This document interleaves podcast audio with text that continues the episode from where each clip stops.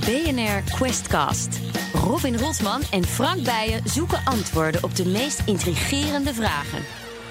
Maken celstraffen de wereld veiliger? Stel dat dit je hok wordt voor de komende jaren. Nou, dan is dat dit eruit. afschuwelijk. En met jullie als kibbelende celgenoten lijkt het inderdaad geen pretje. Vandaag hebben we het over boeven. Zolang misdadigers in de cel zitten, vormen ze geen gevaar voor ons. Dat, dat zien we allemaal wel, volgens mij. Maar de helft van de gevangenen gaat binnen twee jaar na hun vrijlating weer de fout in. Dan zijn ze dus ineens wel een probleem. Kunnen we niet beter behandelen dan opsluiten? Of, of onderschatten we dan toch het nut van de celstraf? En daar hebben we het vandaag over met twee gasten waarvan ik blij ben dat ze gewoon vrij rondlopen. Criminoloog Miranda Bonen van de Universiteit Leiden. En misdaad-econoom Ben Vollaert van de Universiteit van Tilburg. Welkom allebei. Ja, Dankjewel. Zeer vereerd. goed dat jullie er zijn. Ben, even een schot voor de boeg. Maken celstraffen de samenleving veiliger? Eh, ja, zeker. Hè. Er gebeurt een heleboel ellende niet eh, dankzij het feit eh, dat mensen vastzitten. Dus ja, dus hè, zolang ze vastzitten, eh, is het veiliger. Eh, dat sowieso, hè, dat is het opsluitingseffect. Maar daarnaast heb je natuurlijk ook het afschrikkingseffect. Hè. Gegeven het feit dat je voor een delict vast kan komen te zitten, ja, eh, hè, ben je minder geneigd om dat delict te plegen. Miranda? Ik denk dat dat maar in heel beperkte mate het geval is. Al is het maar omdat uh, gevangenisstraf maar in een fractie van de criminaliteit, zoals die door burgers wordt ondervonden of door de politie wordt vastgesteld, uh, tot een celstraf uh, leidt. En bovendien zijn die celstraffen vaak zo kort dat je eigenlijk niks zinnigs kan doen.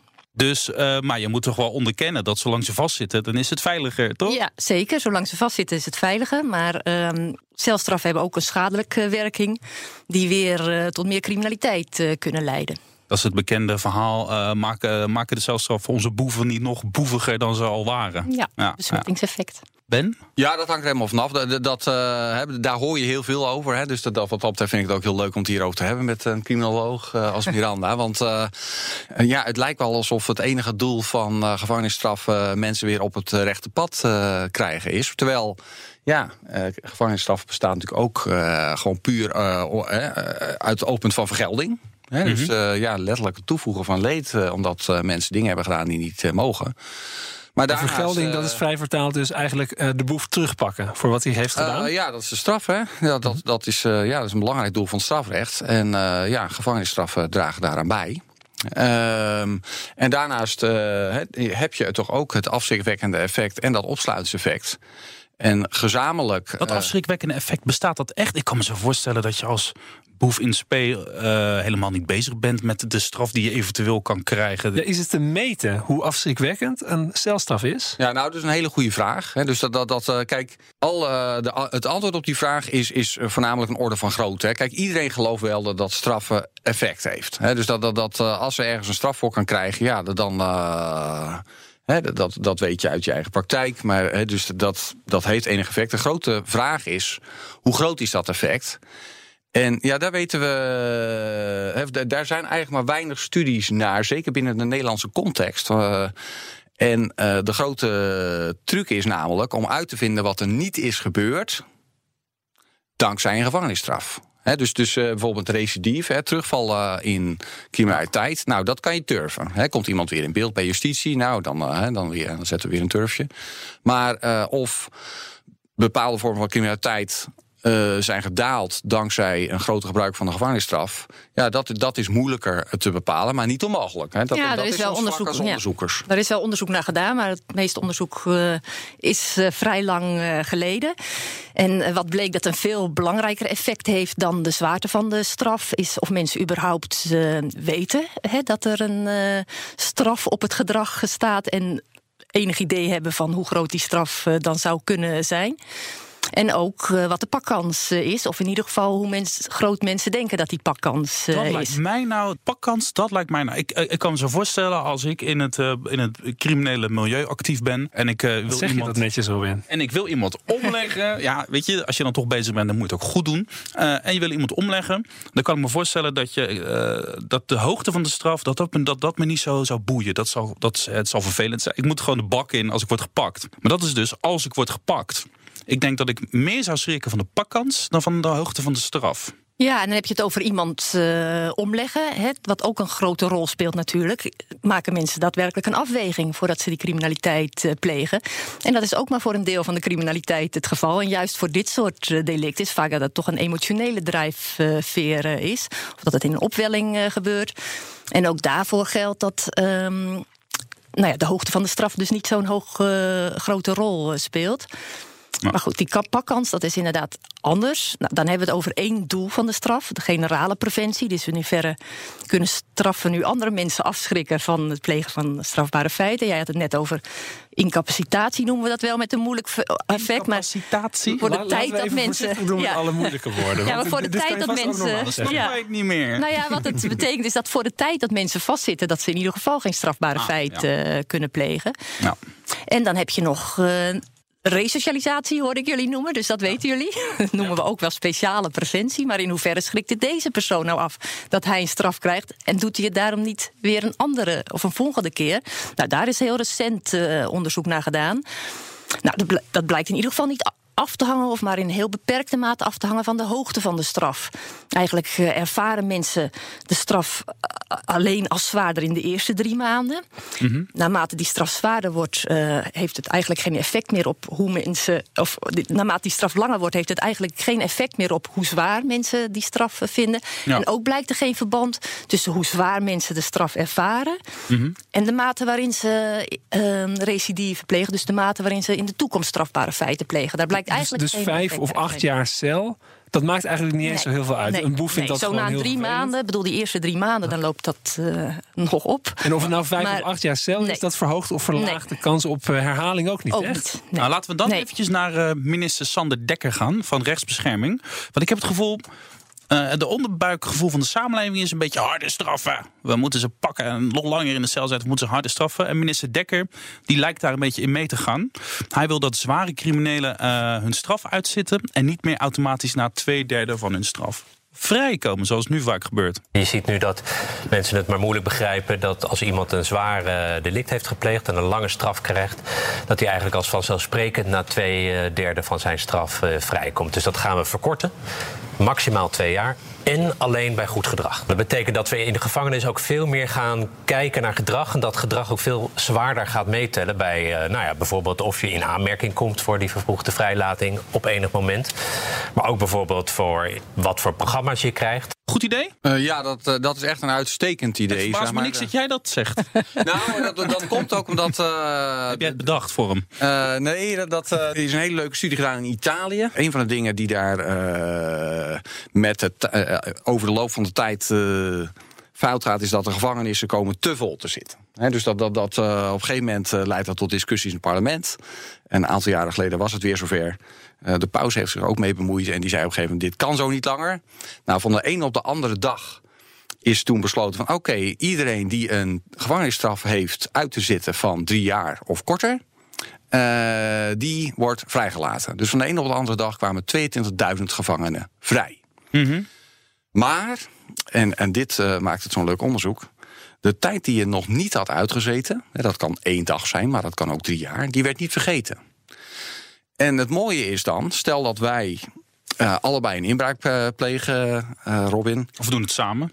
of we doen het samen, maar in elk geval, dus, dus daar staat een bepaalde straf voor. Mm -hmm. Die straf zal hetzelfde zijn. Hè? We hebben allebei een, dezelfde inbraak gepleegd. Maar stel nou dat ik, dankzij dat generaal pardon, twee jaar eerder vrij kwam. Dan heb ik nog twee jaar boven mijn hoofd staan. Plus de nieuwe straf. Terwijl jij dat niet had. Mm -hmm. Dus uh, daarmee creëer, creëer je eigenlijk toevallige variatie in de te verwachten straf. Dus al die uh, uh, vrijgelaten gevangenen hadden een soort van voorwaardelijke straf. Ja, ja, ja die hadden nog een voorwaardelijke straf boven hun hoofd hangen. Namelijk het niet uitgezeten deel. Ja. He, op de dag van het pardon werd je vrijgelaten, maar en vergat het niet uitgezeten deel van de straf niet.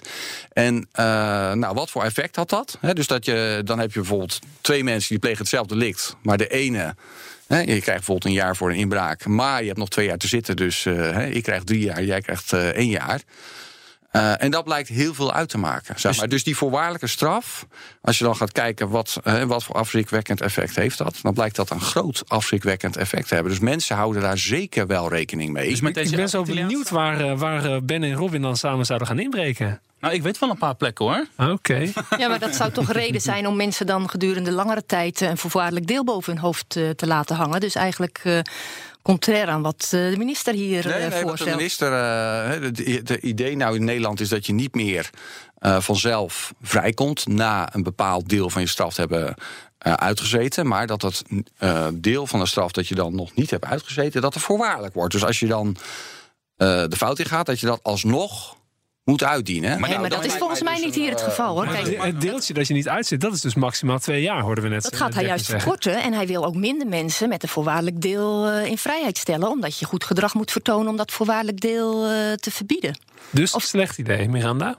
Ik vind het een heel uh, slecht idee. Ten eerste, ook hier, hè, nog geen 4% van de gedetineerden komt ook uiteindelijk voorwaardelijk vrij. Omdat je alleen voor voorwaardelijke invrijheidstelling in aanmerking komt als je een straf hebt van een jaar of hoger.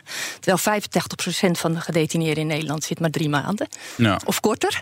Uh, dus het is maar een heel klein gedeelte. En juist voor die mensen die een lange straf hebben uh, ondergaan, geldt dat je echt wel tijd nodig hebt om die mensen weer in de samenleving te reïntegreren. En dan, nou ja, dan ben ik het eigenlijk helemaal eens met wat jij zegt. En ook de uitkomsten van het Italiaanse onderzoek. Dan helpt het als mensen een voorwaardelijke straf boven hun hoofd uh, hebben hangen. Zodat ze weten, als ze weer de fout ingaan, dan gaan ze weer terug de bak in.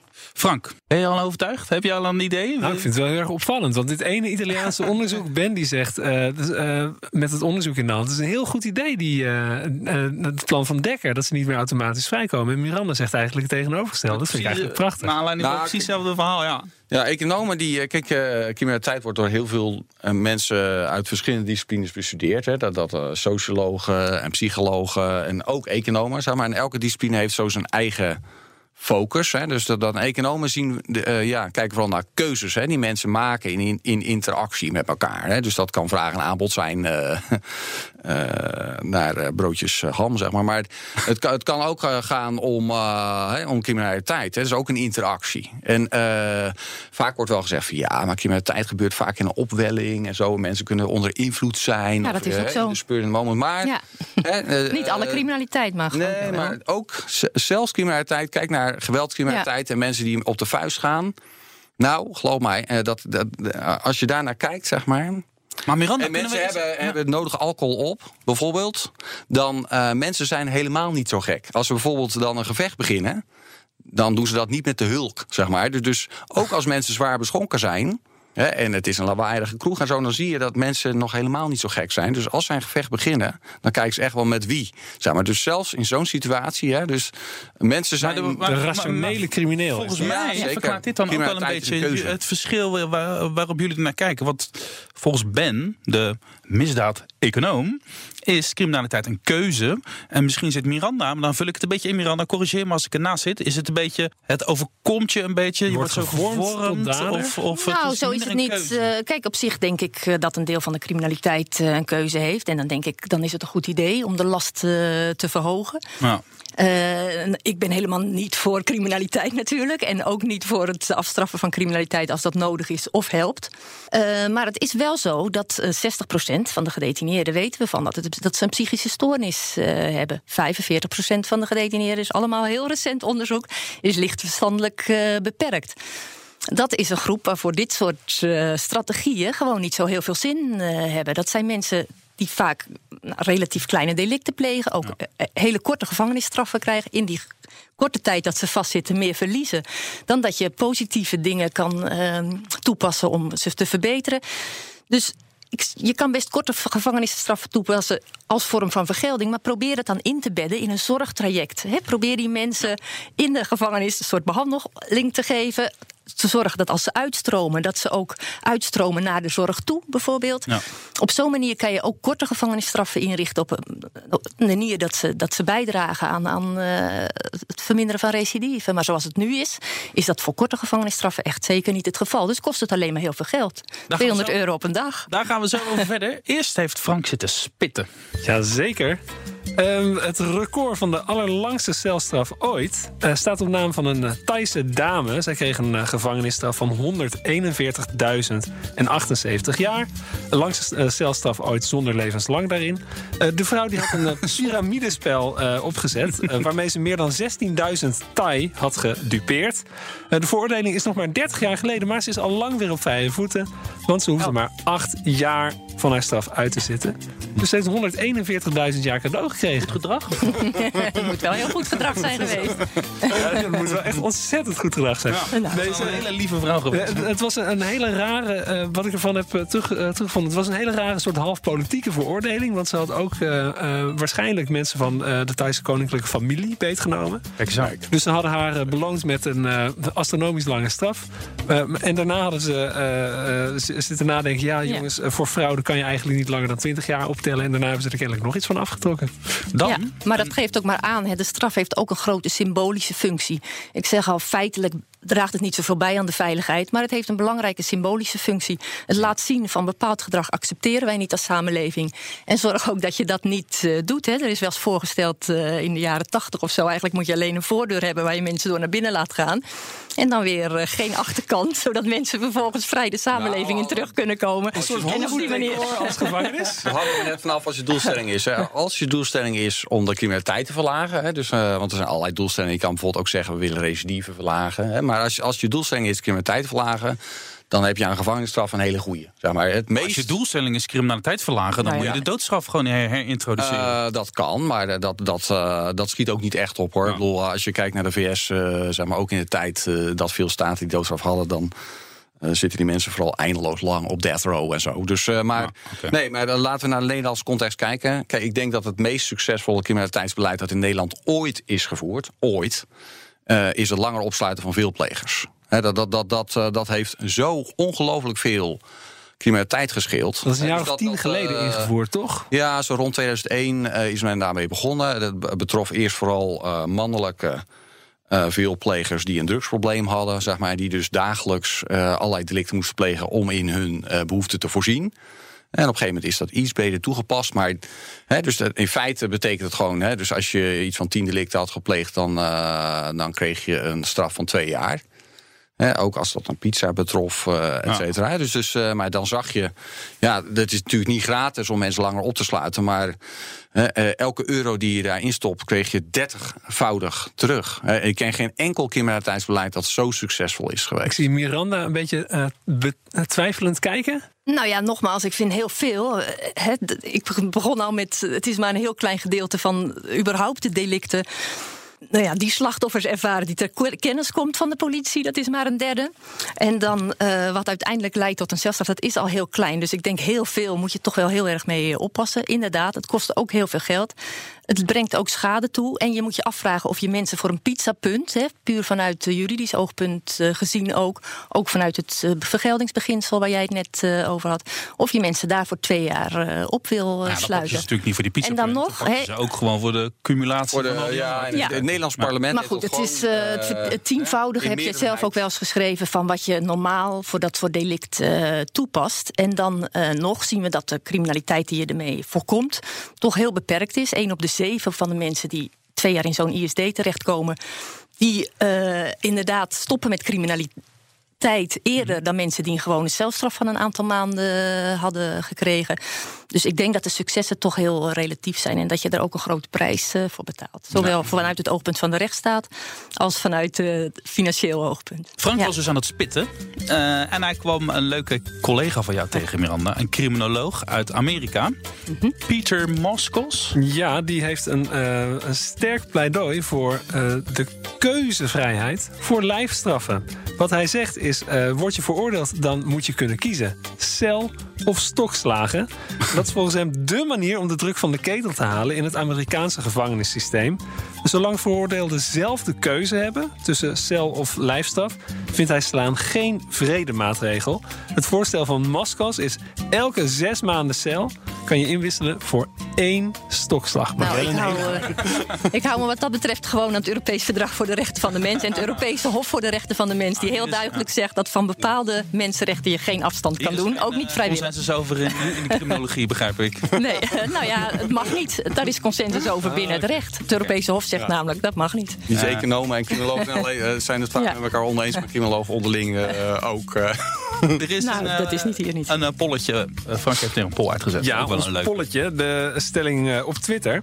Eh, wij hebben gevraagd, eh, als je nou echt moet kiezen... wat kan je het beste doen met onze criminelen? Vastzetten of behandelen? Eh, wat zou je dan kiezen? Wat, wat denken jullie dat er is uitgerold?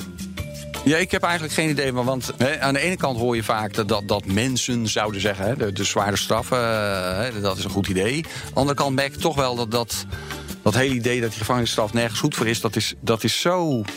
Eh, dat heeft zoveel opgeld gedaan, zeg maar. Dat, me- dat mensen daar ook echt in zijn gaan geloven. Hè, dus dat, dat, dat, je eh, moet, de mensen moeten kiezen. Ze moeten Nou, ik merk aan mijn Ja, studenten. nee, maar ik, ik Ja. denk dat, dat, dat, eh, dat een hoop mensen wel denken... Hè, dus dat gevangenisstraffen zogenaamd niet zouden helpen. Eh, terwijl, ja, ik bedoel, eh, ik denk dat we zonder gevangenisstraffen... een heel wat minder veilige samenleving Dus zouden misschien denk je dat veel mensen toch eh, zeggen Ja. behandelen. Ja, wat denk jij dat eruit komt, Miranda? Ja, Miranda? Nou, ik leg die vraag natuurlijk heel vaak voor aan mijn studenten. Op basis van een concrete casus. En dan vind ik toch dat heel veel studenten inderdaad eh, willen dat het ook een soort effect heeft voor de toekomst. Dus niet alleen maar vergelding. En dan kiezen ze vaak voor een combinatie van straf. Maar toch ook behandelen of helpen. Of hoe ze het begeleiden, hoe ze dat ook noemen. Dus ja, ik ben het wel met Ben eens. Het zou Oké, heel de, goed kunnen. uitslag, de uitslag hè, van onze volgers. 53% zegt vastzetten. 47% zegt behandelen. Nou, En er waren 60 stemmen. genuanceerd. Kijk, kijk. het leuke is dat... dat, dat eh, eh, nogmaals, als je, als je doelstelling is om de criminaliteit te verlagen... dan is het natuurlijk heel nobel om te zeggen... Joh, we gaan die mensen behandelen en ze zijn vastkomen te zitten... ze krijgen allerlei therapie en, en ze, ze, eh, ze krijgen wat vaardigheden, et cetera. Maar daar moet je vooral niet te veel van verwachten. Kijk, tegen de tijd dat ze gevangen komen zitten... dan, dan is zeg maar, in de bovenkamer al het nodige vastgelegd. Zeg maar. Dus die is die printplaat die we bovenin hebben zitten... Ja, dat, dat- dat is heel moeilijk om daar dingen in te veranderen. Dat, dat weten we op allerlei vlakken, ook op de arbeidsmarkt. Hè. Maar eh, ook hier geldt dat. En eh, hoe nobel het ook is om mensen te behandelen, het zet gewoon. Als je kijkt naar de studies naar gewoon eigenlijk geen zoden aan de dijk. Nou, als je dus, kijkt... dus als ja. je, Nou, nu, wil ik, nu vind ik de- de- eigenlijk tijd, dat het tijd wordt dat Miranda even de kans krijgt om uit te leggen... eh, eh, hoe, hoe gaan we dat dan doen? Hoe moeten we dat dan doen? Stel nou je ja, hebt- goed, ik, ik, weer leg gewoon even, even de feiten. Hè. Er is heel veel onderzoek gedaan naar effectiviteit van eh, interventies, noemen we dat dan. Zo gevangenisstraffen als straffen buiten de gevangenis. En eh, het is hartstikke lastig, dat geef ik toe. Omdat er heel veel mensen ingewikkelde problematiek hebben... op het moment dat ze met dat strafrecht in aanraking komen. Maar het kan wel degelijk.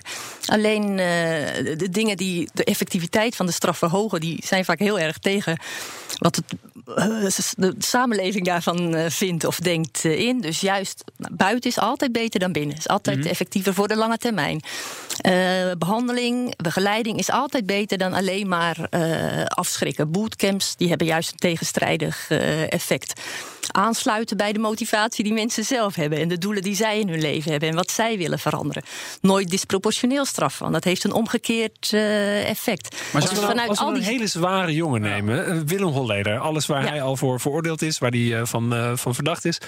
Ehm, eh, dat lijkt me nou niet echt heel makkelijk misschien. Eh, Nee, stel maar daar ben nou ik ook dat helemaal met je eens. Hem, Ja. Voor hem een hele nuttige straf zou kunnen bedenken, of een nuttige behandeling. Ik ken Willem Holleder, maar het lijkt mij gewoon een hele gevaarlijke man die je zo lang mogelijk vast eh, moet zetten. printplaat waar... eh, Dus, Dus bij hem, Ja, bij hem dat- wel dat vastzetten. Ja, en geen, Maar ook hiervoor geldt, kijk, nou ja, ik geef zo nu naar cijfers, maar omdat het debat heel vaak op emoties wordt gevoerd en niet op feiten. Dus ik vind het juist belangrijk om het op feiten te voeren. En daar had ik ook iets meer van jou verwacht, eh, Ben.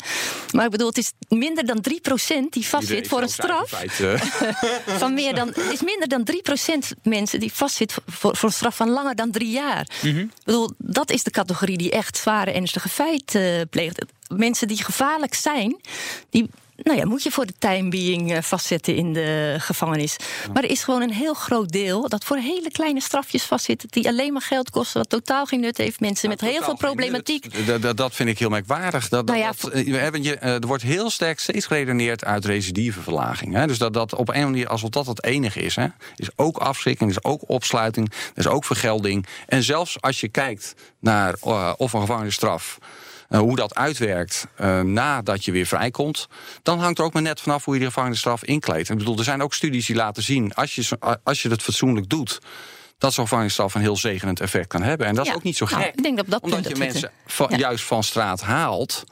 En, en, uh, en de ellende waarin ze leven uh, even stopzet. En je geeft ze dag- en nachtritme, je geeft ze fatsoenlijk uh, eten, et cetera. Dus dat, dat uh, gevangenisstraffen kunnen ook een hele zegenende werking hebben. En daar bestaat ook hard wetenschappelijk bewijs voor. Dus, ja, ja. maar dan kan. Nou, op dat, op dat punt kunnen wij elkaar vinden, denk ik. Ik bedoel, je kan de, in de gevangenisstraf in ieder geval zo inkleden dat dat effect ook op recidive op langere termijn een stuk kleiner. Ja, Frank, ik begin zelf een beetje het gevoel te krijgen. Ik ik geloof wel in gevangenisstraffen, maar ik geloof ook eigenlijk wel een beetje in, in, in, in, de, in de wat softere aanpak van Miranda. Volgens mij moeten we het allebei doen. Want dan heb jij al een beetje. Nou ja, een, uh, een helder dag- en nachtritme uh, tussen de muren kan vast wel wat oplossen. Maar als mensen ook een beetje behandeld worden in de tussentijd. Uh, en misschien kunnen werken aan. nou ja, hoe, hoe ze daarna kunnen terugkeren. Misschien is de combinatie wel het beste, of niet? Zullen we wat stellingen voorleggen? Dat gaan we zeker doen. Criminoloog Miranda Bonen en uh, misdaad-econoom Ben Vollaert. we gaan even drie stellingen aan jullie voorleggen. Het is eens of oneens, daar zit niks tussen. Maar toelichten mag wel. Achteraf. Stelling 1. Dat Nederlandse rechters steeds langere straffen uitdelen... is een goede zaak. Eens of oneens? Oneens, omdat de stelling niet waar is. Is het niet waar? Nee. ik, ik, weet niet, dat hangt waarschijnlijk van de liktype af. En ik heb nee. niet het idee dat, uh, dat die gevangenisstraffen langer worden. Nee, dat is ook niet mijn idee. Maar voor sommige delicten lijkt me dat wordt... een heel goed idee. Hè? Dus uh, als je witwasser bent en uh, veel, uh, veel fraude-delicten, zeg maar, daar staan belachelijk lage straffen voor. En dat, dat, dat, daar mag wel eens wat zwaarder worden gestraft. Nee, de gevangenisstraffen worden korter. En de vraag is: van, komt dat omdat de criminaliteit minder wordt en minder ernstig? Ik dacht dat of als komt dat omdat er gewoon minder ernstige criminaliteit wordt opgespoord? Op als je kijkt naar levensdelicten, uh, sec, dan schijnen ze steeds langer te worden. Zo specifiek ja, zou ja, ik dat, niet maar weten. Ik denk maar... dat die ongeveer op één of op twee handen zijn te tellen. Zeg maar. Dus dat is echt een hele ja. kleine groep. Ja. Oké, okay, prima, goed. Volgende stelling. Uh, voor elke gevangene valt wel een behandeling te bedenken die beter werkt dan celstraf alleen. Eens of oneens? Ja, eens. Dat moet je vooral niet laten. Eens. Okay. Uh, het klinkt misschien uh, vreemd, maar als je meer misdadigers opsluit, dan daalt de criminaliteit voor geen centimeter. Eens? Oneens? Eens. Oneens. Kijk naar de Verenigde ja. Staten. Kijk naar wat we hier in Nederland hebben geleerd, bijvoorbeeld van langer opsluiten van veelplegers. Nou, ik ben het wel met jou eens dat dan het meest effectief is de veelpleger natuurlijk. Maar op het totaal van de criminaliteit nauwelijks. Ook omdat het vaak de plaats weer ingenomen wordt door anderen. Ja, ik vraag me heel erg af waar je dat dan op baseert. Ik heb namelijk onlangs eens bekeken, zeg maar, waar, wat voor onderzoeken er nou wordt gedaan in Nederland naar de effecten van gevangenisstraf. Hè? Wat weten we er nou eigenlijk van? En nou, we hebben een hele mooie kennisbank, justitiële interventies, ja. zoals het heet bij het WWC. Dus ongelooflijk moeilijk bij te komen, zeg maar. Dus die, die kennis wordt heel goed bewaard, maar is, uh, is niet makkelijk om bij te komen. Maar als je dan ook kijkt, achter slot en grendel. Ja, uh, maar als je dan eens gaat kijken, waar gaan die studies uh, over? Hè? En, dat is, en, en, het is vooral zo leuk om daar eens naar te kijken, want er zijn ook heel veel Nederlandse studies vooral. Hè? Dus, dus binnen de Nederlandse context, hè, zoals we net zeiden, Amerikaanse context is heel veel anders. En er zijn heel veel Amerikaanse studies die heel goed zijn, maar bij de Nederlandse studies die gaan voor de volle 100%. Echt voor de volle 100% over het effect op recidive. En dat vond ik echt wel. Nou, ik viel echt van mijn stoel. Want uh, ja, dat, dan, dan uh, betekent het dus dat we gewoon niet naar de effecten op afschrikking en op opsluiting kijken. Hè. Dus, dat, dat, dat, uh, dus dat wordt gewoon vergeten. En wat we vergeten.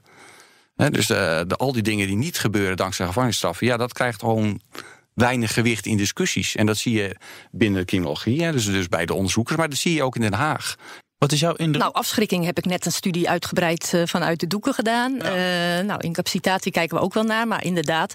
Is er, veel is er veel belangstelling voor recidive, omdat het dan gaat om het uh, afnemen van criminaliteit op de langere termijn. Terwijl inderdaad, zolang mensen vastzitten, ontken ik niet natuurlijk, kunnen ze geen strafbare feiten plegen. Maar als het totale effect is dat ze in de toekomst meer strafbare feiten gaan plegen, ja, dan uh, is een gevangenisstraf dus geen goed idee. Dus vandaar dat die recidive op langere termijn als een belangrijke maat wordt gezien. Ja, ik denk dat hier dus de denkfout zit. Zeg maar. Dus dat mensen denken van joh, we kunnen criminaliteit alleen maar oplossen, zeg maar. Uh, door mensen tijdens die gevangenisstraf. Hè, dus als ze dus vastzitten, uh, te genezen van de criminele neigingen. Nou, daar zijn we gewoon echt niet goed in. Hè, zeg maar. Het verhaal over die printplaat. ja, maar is, is dat toch niet dan toch wel de moeite van en, het proberen waard? Want, kijk... Zeker, is hartstikke nobel. Maar als je kijkt naar de studies op dat vlak. Als je 10% van de recidive weten af te halen, dan is dat fantastisch. Hè? Dat is echt world class, zeg maar. Dus dan, dan terwijl uh, dat, dat, dat soort effecten valt in het niet bij de, bij de grootte van de effecten van uh, opsluiting en afschrikking. Zeg maar, dan gaat het echt ergens over. Dus als je criminaliteit wil verlagen, dan, dan, dan bereik je dat door die afschrikkingseffecten en die opsluitingseffecten. En niet door die verlaging van recidive. Dat, is, dat valt weg in de marge, daar gaat de burger niets van merken. Dat is allemaal hartstikke leuk voor de verdachte, voor, voor degene die vastzit. En ik vind het ook hartstikke nobel. Okay, maar het is, het is helder. Het helder. Dus ik denk dat we allebei ons punt uh, duidelijk uh, hebben gemaakt. En uh, gevangenisstraf levert ook meer criminaliteit op voor de langere termijn. Dat heb ik al gezegd. Ja. En voor de time being nou ja, kan het dan een preventief effect hebben. Maar de vraag is ook steeds welke prijs wil je betalen. Zowel voor wat betreft de inbreuk die je maakt op rechten van mensen... als met name ook de kosten die het met zich meebrengt. En daarin ja, worden keuzes gemaakt die anders zijn dan eh, Ben hier eh, bepleit.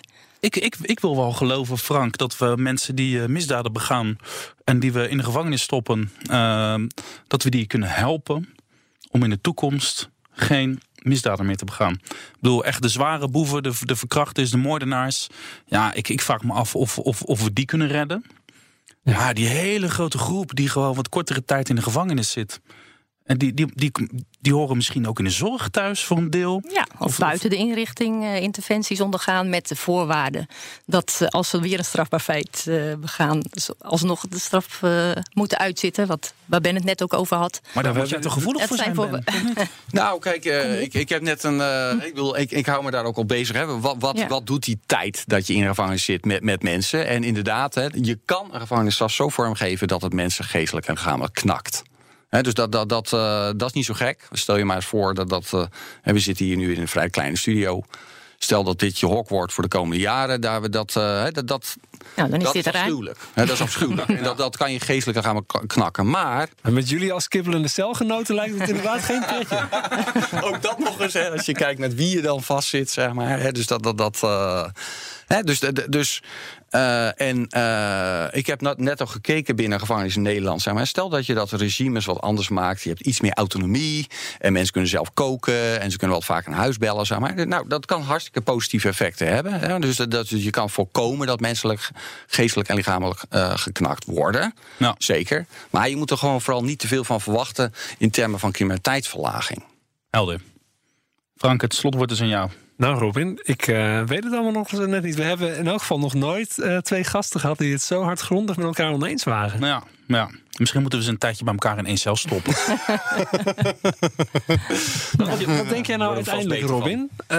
Uh, ja, kale celstraf, heeft dat, heeft dat helemaal nooit zin? Of heeft dat bij een bepaalde groep uh, criminelen juist heel veel zin. Nou, ik, ik, ik geloof ook heus wel in die afschrikkende werking waar Ben het over had. Maar eigenlijk geloof ik ook in de, in de, in de, in de softe aanpak van de Miranda. Eigenlijk geloof ik in allebei. Dus volgens mij moeten we een combinatie doen. En we moeten tijdens de celstraf die mensen al helpen om ook weer door te moeten in de samenleving. Want wij moeten ook met hun door lekker lang opsluiten. Maar dan wel heb je ook lekker lang de tijd om mensen te behandelen. Om ze misschien wel te helpen. Zoiets. Ik denk dat je gewoon geen algemene uitspraken moet doen. Maar dat iedereen anders is. Dus dat voor iedereen ook een andere aanpak uh, ja. werkt. Dus jullie hoeven helemaal niet voor het een of voor het ander uh, radicaal te kiezen.